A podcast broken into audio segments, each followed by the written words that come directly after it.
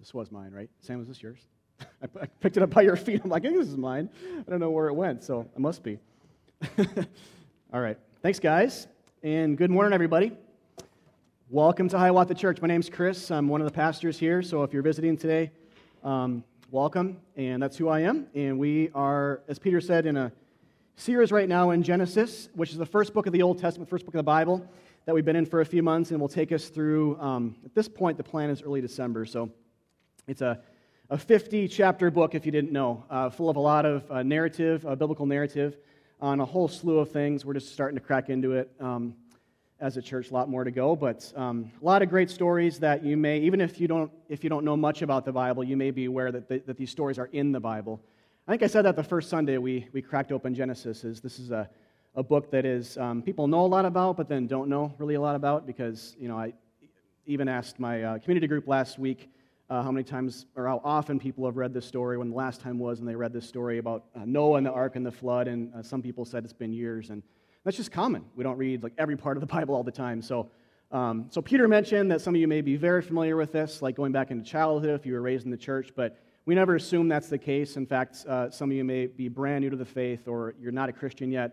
And we are just really glad you're here. We don't want to assume that, and we'll explain things as we go. Uh, but don't feel like you're on the outside if that's the case for you. It's uh, that's very normal. So, um, so we are right now in uh, Genesis 8 20 uh, through 9, chapter 9, verse 17, uh, today's section, which is the section, kind of a part two to last week. We looked at Noah and the ark and the flood, and uh, today's a part two of when he comes off the ark and this initial interaction he has with God, what God says to him, how they, how they uh, interact, and what that tells us ultimately about God's character in the gospel and, and, uh, and all that. So, but if you haven't been here, if this is the first time you're here, and uh, Genesis, you know, alone or this story is brand new to you. The brief, I mean, very short. This is talk about Cliff Notes version here, but uh, of the story so far is that God made everything in the earth, and human beings were the pinnacle of His creation, made in His image.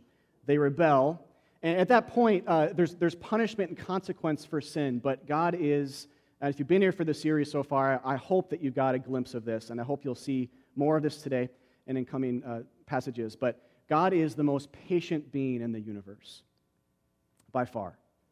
God is the most patient being in the universe. He's the kindest being in the universe, and he's the most patient being. And you could plug in a lot of verbs or uh, words there in terms of him being the, the best expression of these ideas. But patience is certainly one of them that, come, that has come up uh, already in this book um, a lot. Uh, the Bible says elsewhere that he's slow to anger. Isn't that amazing news alone? when you're stuck in the throes of sin, when you feel far from Him, when you question if you're saved, know that. Among other things, just know that about God's character. The Bible says, God says about Himself, He's slow to anger, but He's fast to show love. He's quick to show love. And so there's a call for Christians to live similarly, but before that, He just says, This is who I am.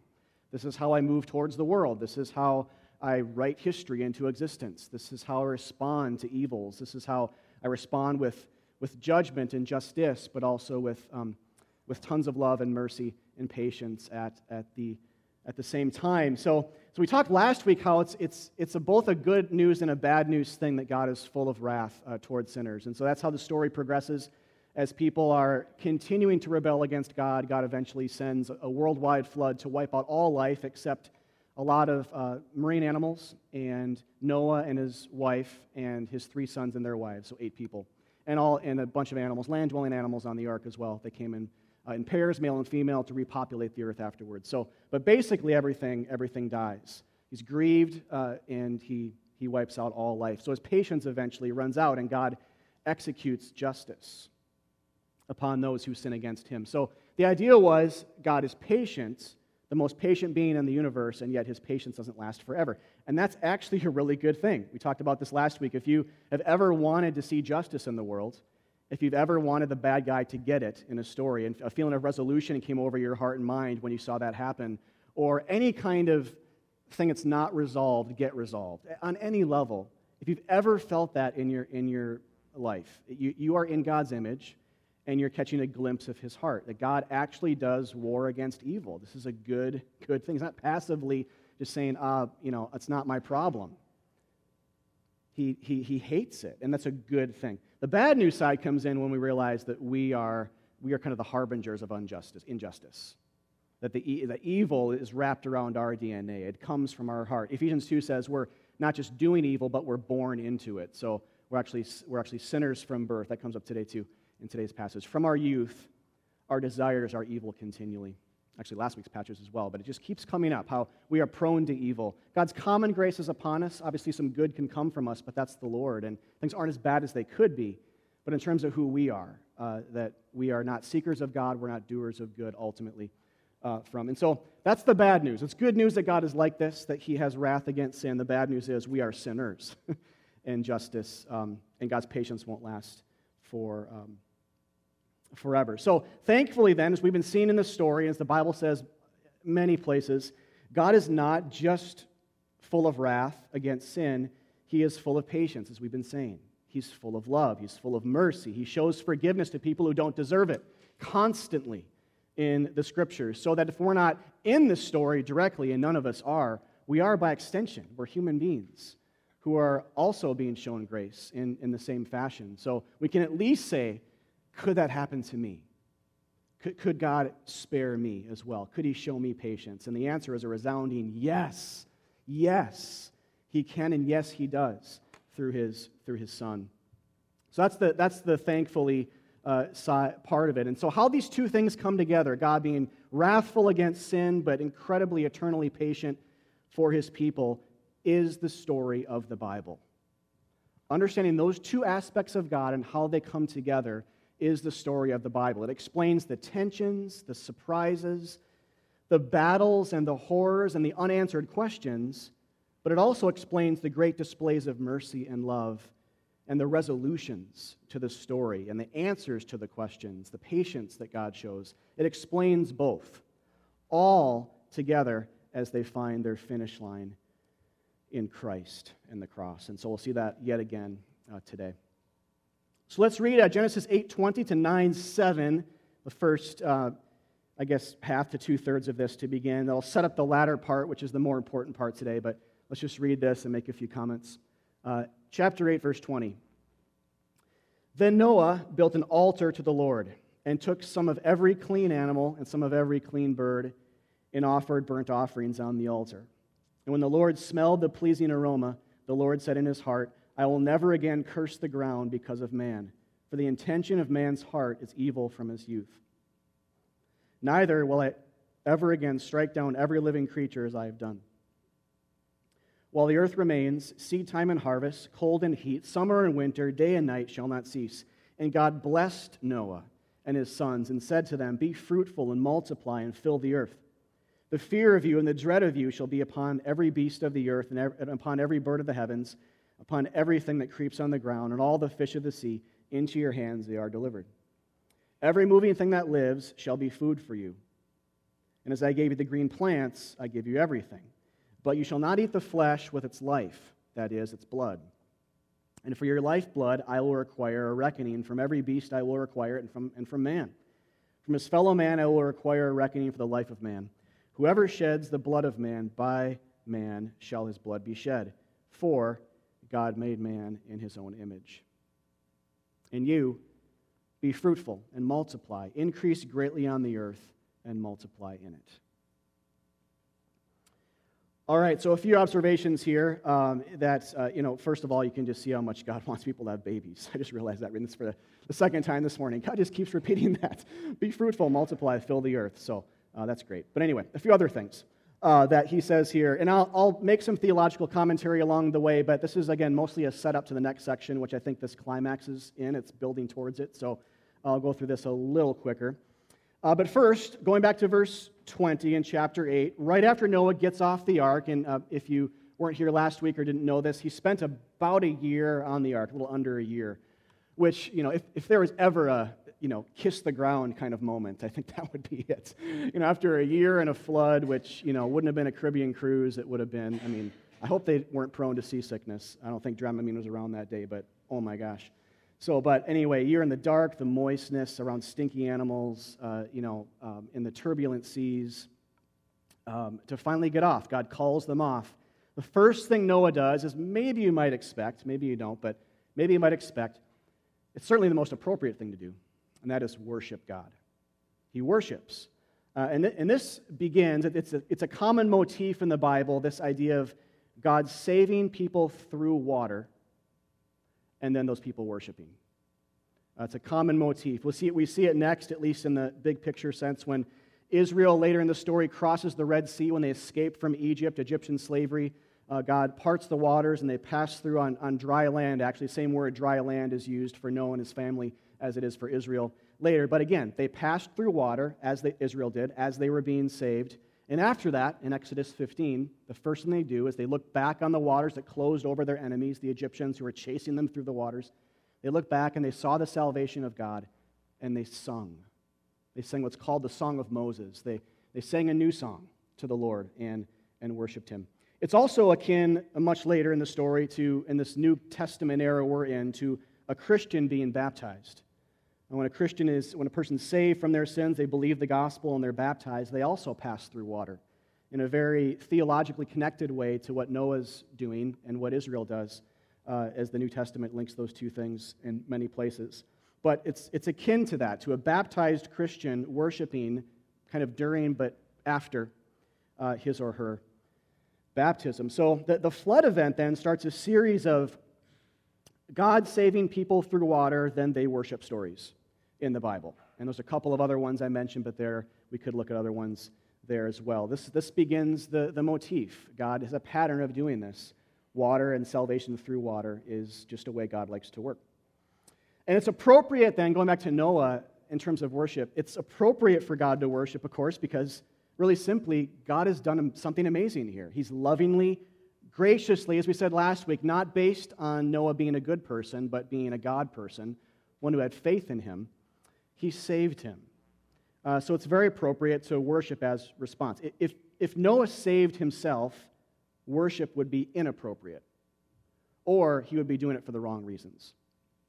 If Noah felt like he deserved the salvation from God, worship would be inappropriate, or he'd do it for the, the wrong reasons. Worship that God accepts from a faith filled heart means that God's grace was shown. It, it always does. You could actually do the theological math there, kind of reverse, not to mix metaphors, but reverse engineer that thing and say if, if a person's worshiping in the right manner, it means they really understand grace like Noah's doing here. God is accepting his, his worship because he's, he's worshiping from a God, you've done something amazing spot. I, I, am trusting in you. God, as you've saved me here through this flood, continue to save me. It's a, it's a worshipful heart, and God accepted it as a, as a pleasing aroma. And so the flip is true then as well. Uh, if we, and I know you got, I do this, this is a regular seasonal thing for me. It's true for every Christian. But when you're in that spot of not worshiping, if this formula, theological formula, is true, then it means, among other things, that we're not resting in grace. We're not impacted by the fact that we've come through a, a worldwide flood, essentially, spiritually speaking, and God has saved us by his amazing grace. If that's not impacting, it won't, then it won't lead to, to worship like it's doing for, for Noah here. So, but just note, worship for Noah was response. We don't see Noah worshiping though he may have, but it's not written down this way, as though worship kind of coerced God into saving him. Or it was uh, something that manipulated God, twisted his arm, a, a, religious exercise that said, I heard a flood's coming, I better worship and sacrifice some animals so God is appeased with me, pleased with me, and my sin is appeased, and so that he'll, then he'll save me. That chronology is very important uh, for the scriptures. Uh, Paul in the New Testament makes chrono- arguments from chronology all the time. Uh, it's not always the case, but a lot of times it is. And here's one of those places worship is response. It's not to elicit salvation, to twist God's arm into it, but it is to respond to what God does graciously. It's, it's, it's true all throughout the scriptures, and here's one of these first early examples of it in the Old Testament, before and then now after the flood. All right, so then God speaks. Uh, it's interesting, right away he, uh, he says, he promises to never again curse the ground or strike down man with a flood. Which, uh, and if you are new to this story, again, when Adam and Eve rebelled against God and all of humanity with them, part of the punishment, the consequence, was the ground would be cursed. And so God's already starting in kind of an early way to lift the curse. And it's confusing as to why. It doesn't make a lot of sense, but He's graciously doing it. But even here, specifically to say, I'm never going to bring a flood again, it, it gives us a glimpse into his patient grace. But especially when you see his reason, and maybe you saw this when I was reading, but especially when you see this in number two I'll never again curse the ground, or I'll begin to lift the curse, and I'll never again send a flood uh, because of man, for the intention of man's heart is evil from his youth. Is that interesting? If you covered up that second line with your hand and you didn't, know what it said, you might be inclined to think that God promised never bring a flood because Noah and his family were a better version of humanity. It doesn't say that, though, right? It says, it's almost like God saying, well, they can't help it. I'd be bringing floods every day if it was based on what they were, what, what man was doing before me. Every single day I do this. And so it's like God, God's almost has that type of posture towards everything. But what it, what it at least tells us is that God is not promising to restrain his wrath because post flood people will be a better version of humanity. Now, the, the, the, answer as to why he's doing it, it begs the question, right? Well, then why? Why is he doing this? Uh, the answer as to why he's beginning to lift the curse and promises no more catastrophic flooding gets flushed out more a bit as we keep reading, but we have to see here before we keep going that it's not, the answer is not based on human beings' inherent goodness. We cannot affirm that from this passage. God's not saying it. I will not bring a flood again because people can't stop sinning, not because they're great. So it's still confusing. If we don't know, if, if we're reading the Bible cover to cover, it would be a little bit confusing and kind almost kind of unfair in a good way. I mean, uh, we might say, well, that's good. I'm glad God leans that way, but why? There's still a, a question. We'll, we'll come to that a little bit later on. All right, a few more comments here on this passage. Then, then God does some things for Noah. He did for Adam and Eve earlier in Genesis. Remember, he's kind of recreating the world here. So Noah's a new type of Adam. He's bringing newness. He's starting to create the world afresh again. Like there was just water in the beginning, and God made land out of it. The waters now are receding, and land kind of pops up again, and He's bringing life from the ark into the new earth. Uh, so it's kind of a recreation story. So it makes sense He would do some things for Noah that He did for Adam and Eve earlier. So He, he blesses Noah and his sons. He, he commands him and them to be fruitful and multiply and fill the earth like Adam and Eve before them. But then he does something additional. He grants them animals to eat uh, not just plants. It seems like this is, the, this is a little bit unclear in terms of chronology. It seems like this is the first time God is saying now it's okay to eat animals. We don't know for sure if that's the case. This might just be a heightened thing because sacrifice was happening before the flood, and it's likely that people ate the animals that they sacrificed, but we don't know that for sure. It might not be the case. But regardless, there's a heightened kind of invitation to eat any any animal now as food. It's, it's a further gift to them in addition to the plants that he gave earlier uh, to humanity. So, but he does ask here, and this is the kind of weird particular thing, he asks qualification. He asks that animals not be eaten with their life, and Moses qualifies this that is, their blood in it. Uh, their blood needs to be drained. The, pre- the preparation for an animal being eaten needs to be careful and respectful. So it's at least, it's kind of weird what's going on here. We don't know exactly uh, the reason, other than to say more broadly, we know it's a respect to the life of the animal. And I think it's, again, it's, it's a specific call to abstain from animal cruelty. I think we can say that too. It's a biblical value uh, that Christians, well, the people of God should and have um, in general always exhibited.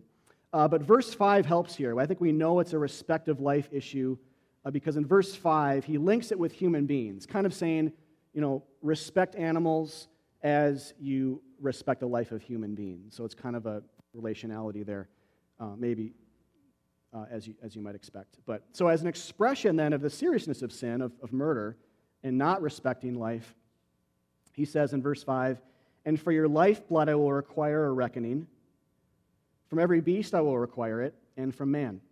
From his fellow man, it will require a reckoning for the life of man. And then verse 6 here and uh, number 4, this is the key. Whoever sheds the blood of man, by man shall his blood be shed, for God made man in his own image.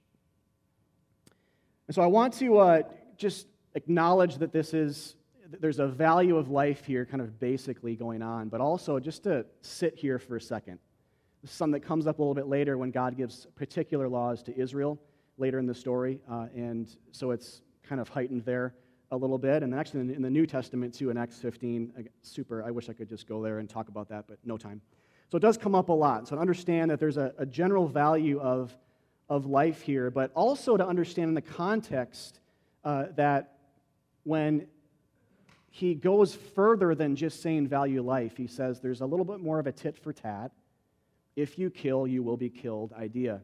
A reckoning. He uses the word reckoning. There will be a reckoning for for murderers, and I think you'd expand out to say any types of, of sin that, that will come back, um, come back upon you. Now, so on one level, that, that may make sense to you. I don't know.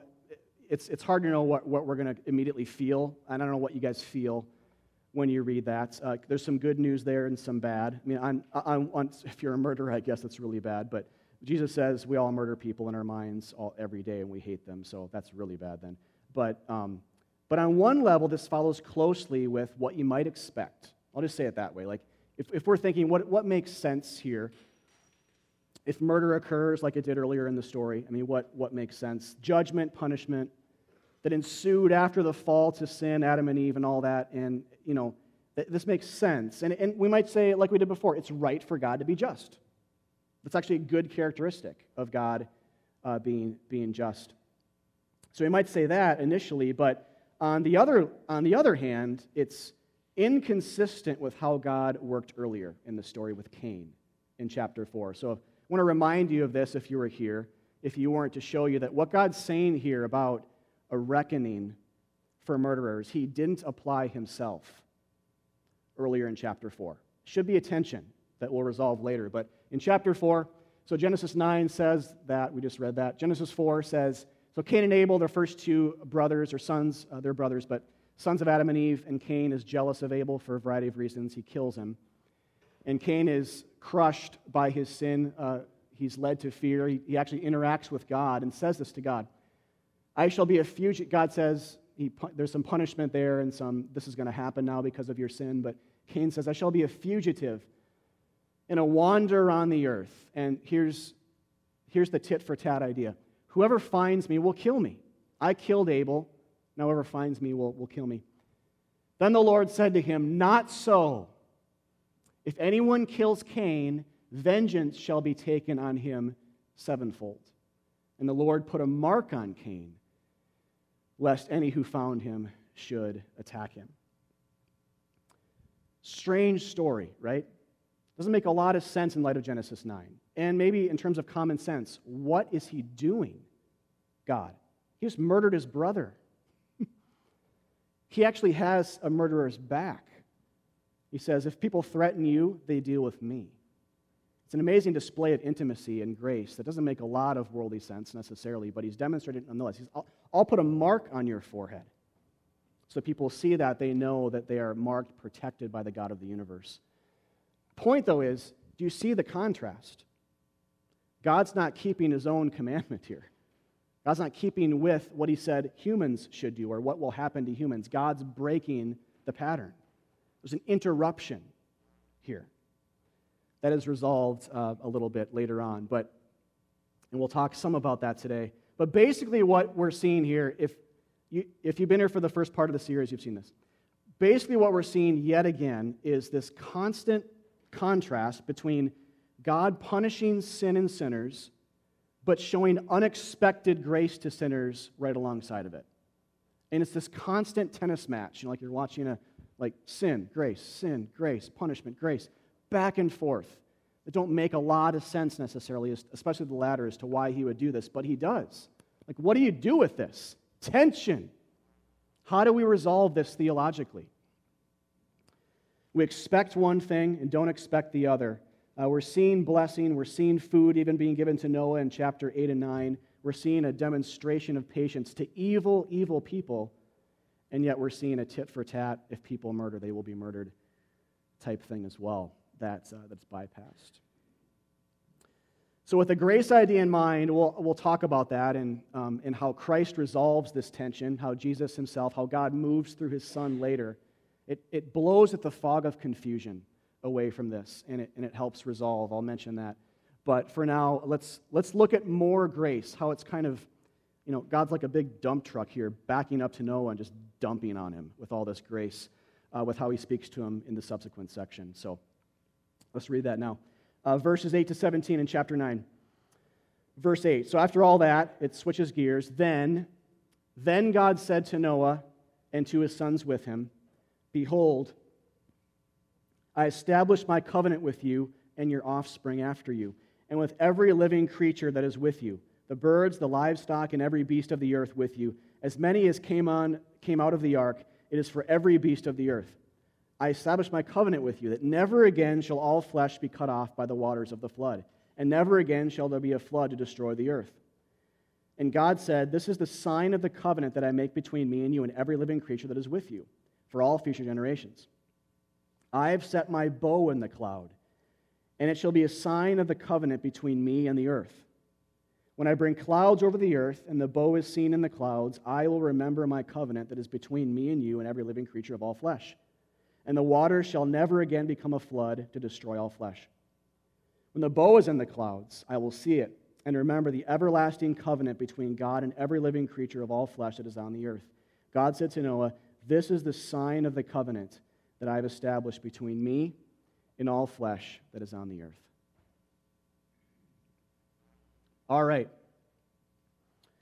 So, as we continue here, then, in terms of God and Noah's interactions, after God is doing the last sections type things, like commanding Noah to make babies and with his wives and, and to respect life and not kill anyone and to not eat anything with its lifeblood in it, he switches gears in verse 8 with that connection word then. So then he's doing something different he establishes a covenant.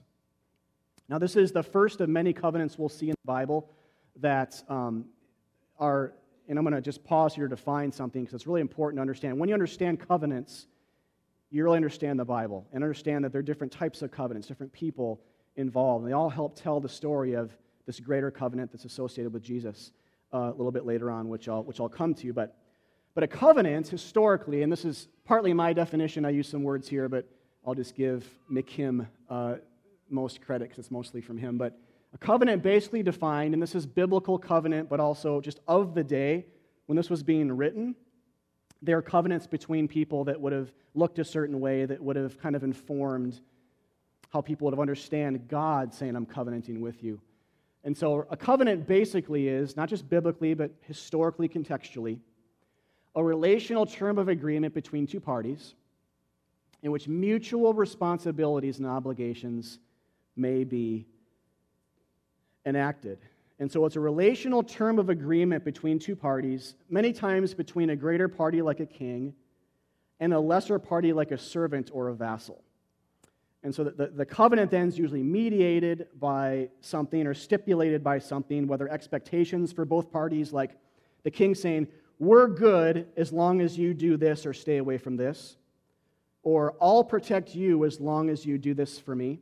That might be a more common way a covenant was enacted during the day. A stronger party saying, I'll provide protection as long as you do this for me. And this is the stipulations of that agreement, and we're good relationally. We're kind of, you know, there's a kind of a symbiotic thing there, and, and we're good as long as we're upholding our ends of the bargain.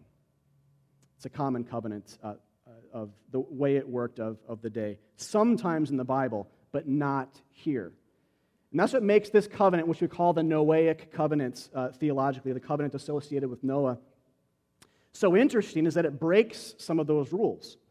There aren't really any stipulations on Noah's sides of things, right? Is anything asked of Noah? Nothing. The, the covenant's basically God saying, I'm going to establish my covenant with you, and this is what it means. I'm never going to flood the earth again, period. End of covenant. Let's go our own ways. Is that interesting?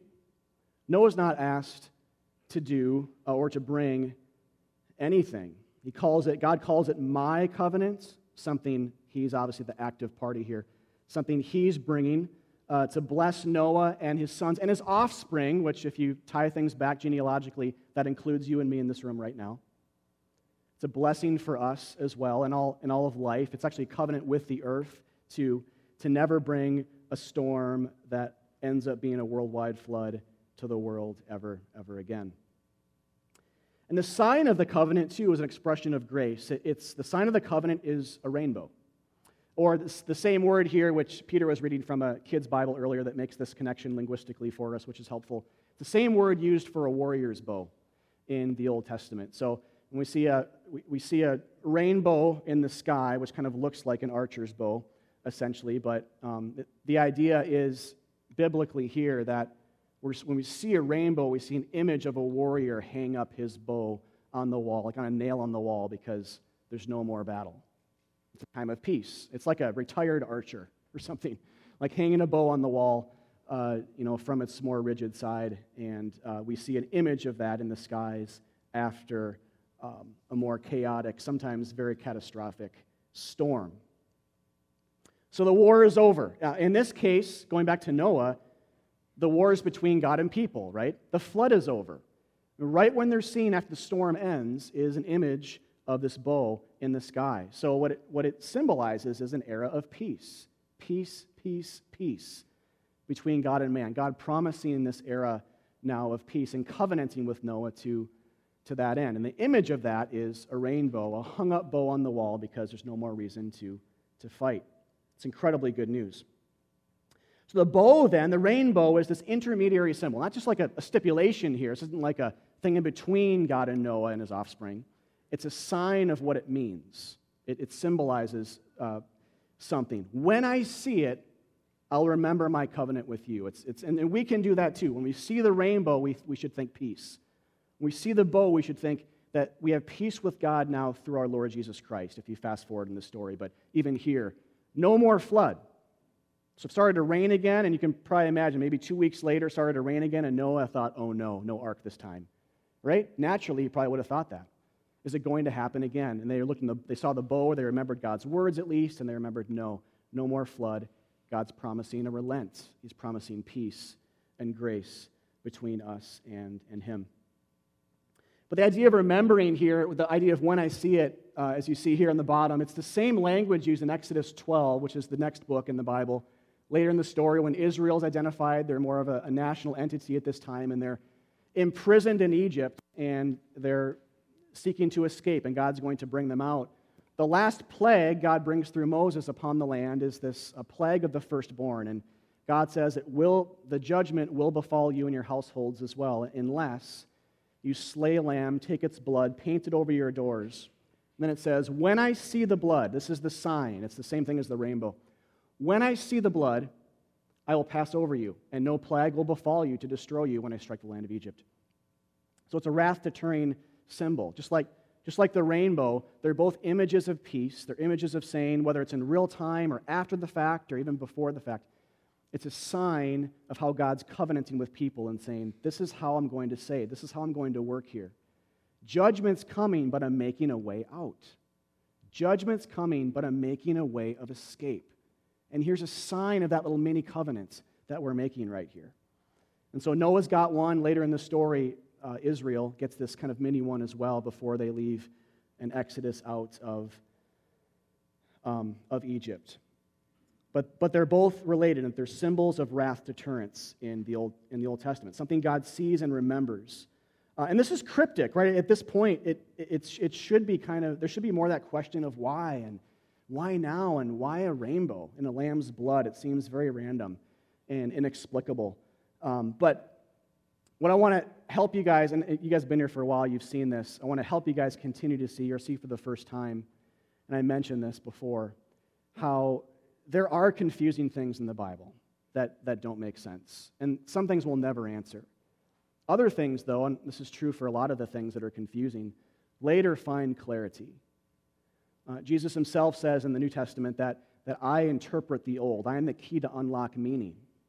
So he's like that, that fresh wind that blows from the east and just drives away the fog in the morning, and all of a sudden we can see down the road. Like, oh, that's what that meant. I thought that was a bridge, but but now that, that the fog's blown away, I can, I can see clearly and understand for sure that's what's, in, that's what's there, and I can, I can walk to it. So, so the answer really, the, the answer really is always Jesus. And we kind of joke about that, but it, it's actually, it's a, it's a cliche joke because it's true. the answer really always is Christ. And if that's the, if that's the case, then, and if we had these confusing images of rainbow and Passover, Passover lamb in mind, it, it would make sense later then uh, if, if Jesus would clarify what and kind of fulfill what these things mean. It's exactly, and it's exactly what we see. So it's no surprise for us as readers then, coming later in the story, seeing that both rainbows and Passover lamb imagery are used in reference to Jesus specifically. He is, first of all, the, the ultimate Passover lamb in 1 Corinthians 5. For Christ, our Passover lamb, has been sacrificed. He's the ultimate way. God, His blood this time, God looks at that. If we paint it over our life through faith, we will survive the coming storm. His wrath will pass over, hence the word, pass over us and we'll be saved. But God makes that, that means, not us. He's also the ultimate rainbow, you could say, essentially, uh, because at the end of the book, the story, the last book of the Bible, John, the apostle, gets a vision of heaven. He sees God and, and Jesus on the throne. And he says, He who sat there had the appearance of jasper and carnelian, and all around the throne was a rainbow that had the appearance of an emerald. So it's one thing we'll likely see forever when Jesus returns is a, a hint of a rainbow around his presence because he symbolizes Christ peace. He's the ultimate ceasefire between God and man because he's died for our sins, and there's no more thing for God to judge. He's the ultimate hanging up of the bow, the ultimate Romans 5:1 saying there's no more war between you and God now. There's peace between you and God in Christ Jesus. You can have that. You're, we're justified, made righteous before Him. It would make sense then if Genesis 8 and 9 is connected with Jesus that we'd see a, a hint of a rainbow around His throne forever and ever and ever, at least here apocalyptically and symbolically. So in John's vision, we have that uh, as well, that he has, Jesus has, ultimately made a way of escape from judgment, like the Passover lamb and like the rainbow symbolized God saying, That's it, I'm bringing an air of peace Jesus completes that. So, so the signs then aren't really anything personal to us, right? To, to human beings. The signs aren't about us or our works, but God's grace alone. In other words, um, you know, human beings literally aren't rainbows or Passover lambs or arks, right?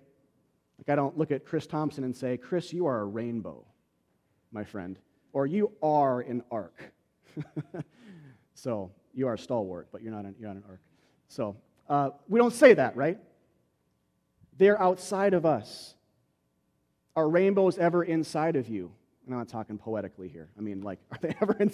They're not, right? We look outside of us. They're, they're over there. The Passover lamb for Israel in the Old Testament would have been outside of us. They would have seen it. It would have been, here they are, and here's the blood over the door. It's a few feet away. It's, it's not in us. It's not about us.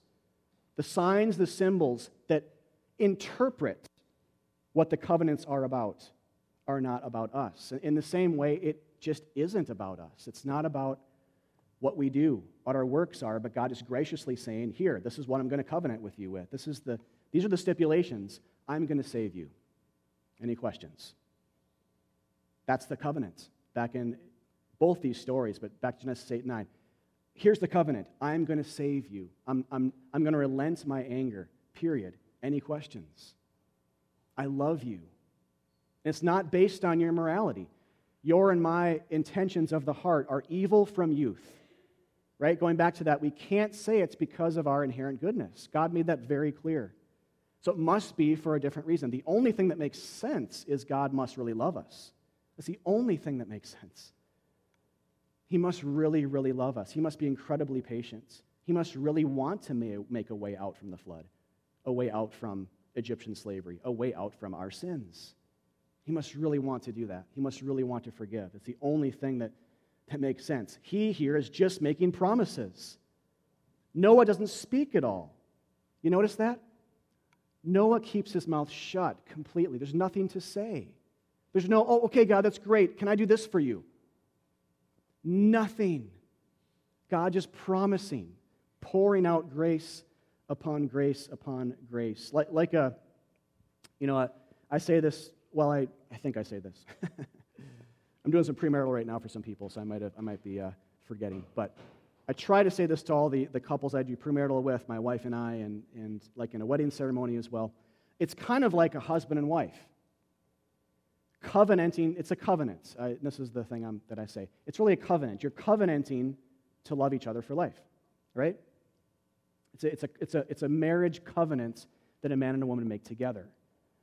And so it's kind of like that going on. There's a lot of marriage imagery here in the sense that when you go to a wedding, if you hear vows, when people give vows to each other, do they make those conditional ever? Is there ever conditionality to a vow? Like, do we say, well, I'll love you when you're sick unless you're too sick? You know, no. I'll, I'll love you, you know, in, for when we're wealthy or when we're poor, but unless we're too poor. That, those are terrible vows. Where's the love in that, right? And so if, if I know some of you are, are in the process of getting married, you're engaged, you're, you want to get married someday, that's great.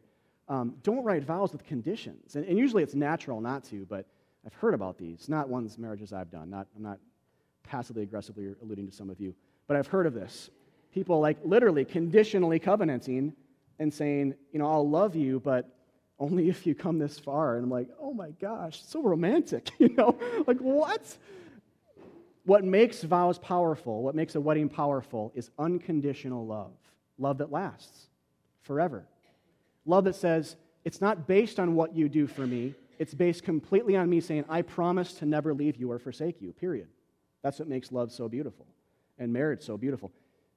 Genesis 8 and 9 is basically a wedding. It's basically God vowing, promising to never, ever, ever leave us and to love us and to relent uh, his, his anger, which points ahead to, to his son. And that's why we know it's doing that. It's a covenant that paves the way for the New Testament, the greater covenant. So look ahead here um, in Genesis 9:11, God saying, "This is my covenant; I'll never destroy the earth by a flood." But later on, Jesus makes a related covenant by grace, but it's a much greater one. He says, "This is my body before his death; he dies on a cross, given for you. This is my blood of the new covenant." which is poured out for the forgiveness of sins. He gets very clear about what his death's going to do. It's going to forgive sins. It's a new testament or covenant or a way of God relating with people. I'm going to do this. And what's glorious about it, kind of a la Genesis 8 to 9, is he never asked the disciples here to do anything, right? Do they talk? Not at all. Just like Noah, they keep their mouths shut and they receive from the God of the universe saying, I've got this. They see salvation outside of themselves, like a rainbow in the sky, like blood over a door, as a sign of the covenant is Jesus hanging on a cross for our sins. And they rest, they put faith and trust in, in Him alone for their salvation. And so, what Christ is really saying then here, and this is my words, but by this covenant, using the words of Genesis 9, He's promising, I will never destroy a believing sinner in hell, ever. I will never send a flood again is like saying to a Christian, I will never destroy a believing sinner in hell. If you believe in him, he has covenanted with you and sworn by himself never to do that to you. He loves you. But that's the covenant. Believe in my Son. Allow me to save. Take refuge in the ark of grace. A storm is coming. Paint paint my son's blood over the doorposts of your heart and believe, and, and I will pass over. He's everything. He's the agent of the covenant, the enactor. He's the blessings. He's, he's everything. So, one final question here before we wrap up that we have to address is because we looked at the first part of this is what's up with the tit for tat aspect here, right, of, of the covenant or of the way that God works in the first part, not in the covenant, but before the covenant. Uh, so you might be asking that, well, if it's all about grace, why does God say, if you murder, you will be murdered? That's not grace, right? That might make sense on kind of a justice level, but that's not grace. So those are juxtaposed here, right? They're, they're set, they're contrasted intentionally. So what do we do with that? The answer is, the short answer, it's all we have time for today, but um, I hope it's sufficient, is that the conditional uh, retributive commandment precedes the Noahic covenants of grace. They're, they're different. That commandment of if you murdered, you will, the tit for tat idea, that precedes and is different from the covenants of grace. Like later in the story, the Old Testament of law precedes the New Testament of, of grace. And so, uh, commandments then that require, as we're seeing here, but also other commandments that require perfect human obedience, tend to make things worse. So, what's needed is an unconditional, different from that commandment or covenant of, of works, covenant of grace to right all wrongs and to save weak and weary sinners.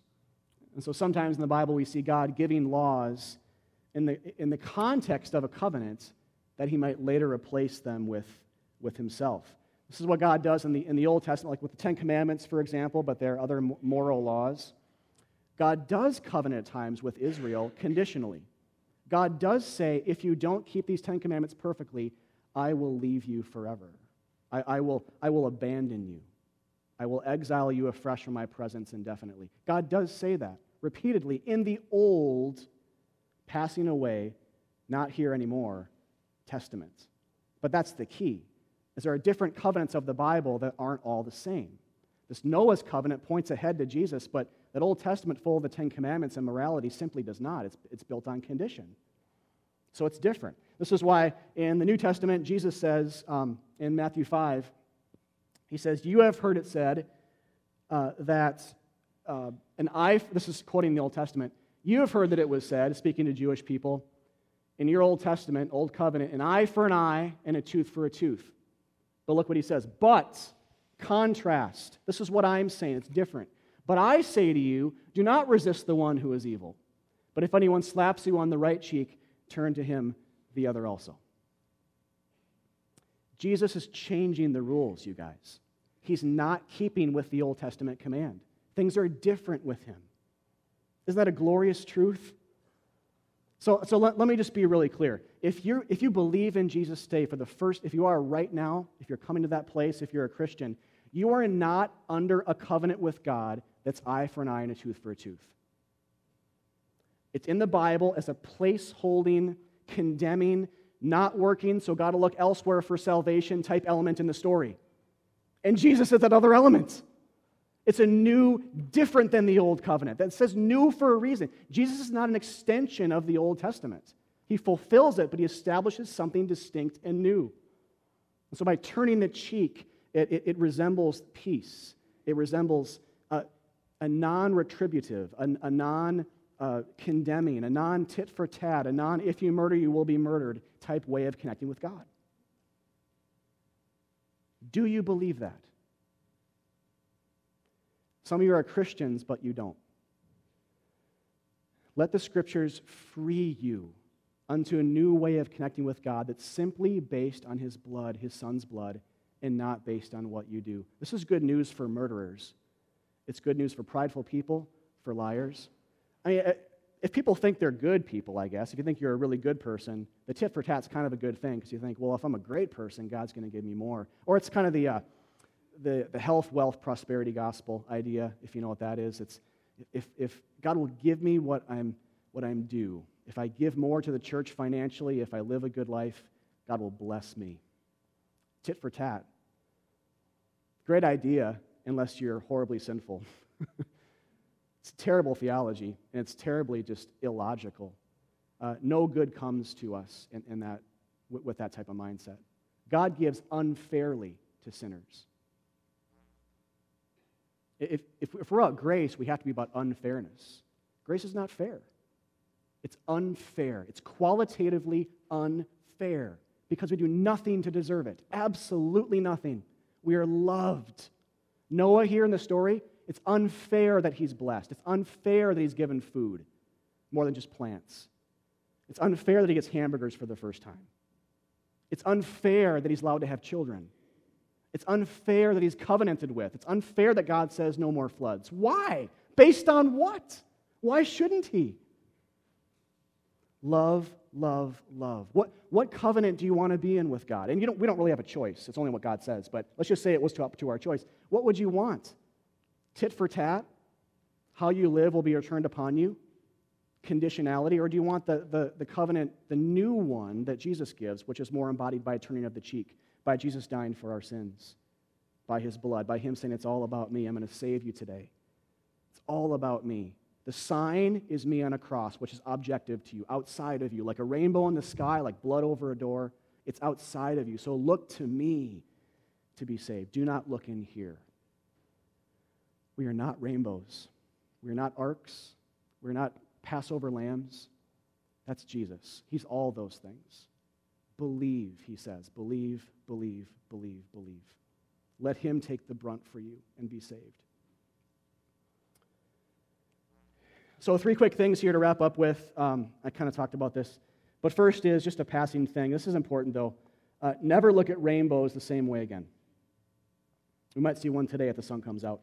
They, they belong to God, rainbows do, and they're meant to tell you and I something about the gospel. When you see a bow in the sky, think, God has made peace with me through his own shed blood. He has hung up his bow on the wall. There's no more war because of what Jesus has done. There's, there's, that's it. And he said it's finished. There's no more fight. We're, we're connected now again afresh with God. Second, there's something here about respecting all life, being kind to animals, and especially to human beings, uh, that I think continues on into the, the New Testament era. It's because, and the Christians do this because we've been respected essentially. Our life has by God. God has died for us, been gentle with us. And so we sort of pay that forward to the animal kingdom and especially the human beings as we love them more than ourselves. But so do that, but know at the same time that ultimately your, your and my relationship with God is not dependent on how well you do it. Remember, God's saying this to a murderer.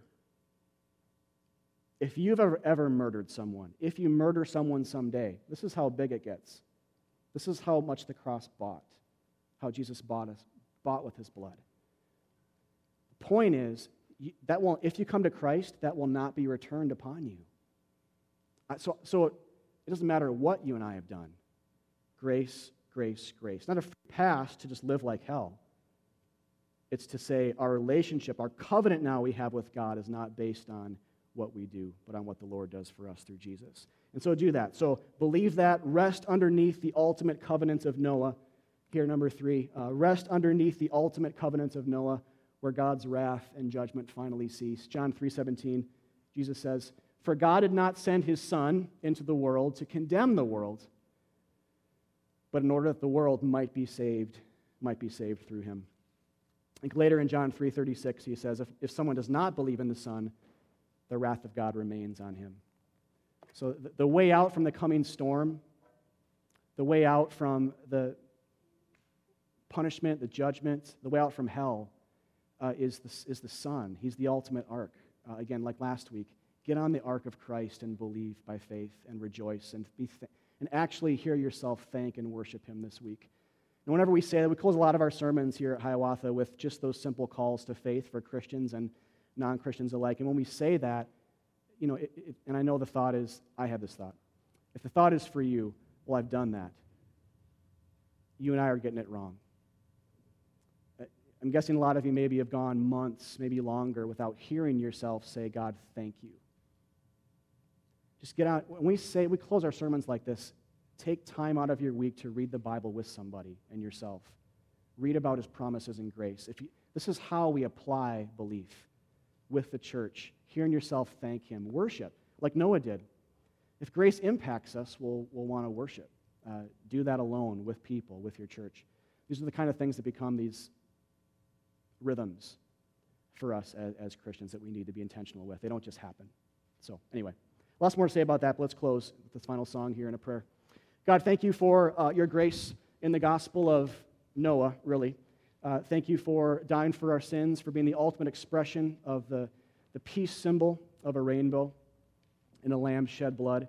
Thank you for yourself saying, When I see it, I will pass over. When I see it, I will remember that I relent. When I see it, from this vantage point in the biblical story, I look ahead uh, to my son, who will ultimately embody what those symbols point uh, to and, and demonstrate peace with sinners through a substitute's shed blood.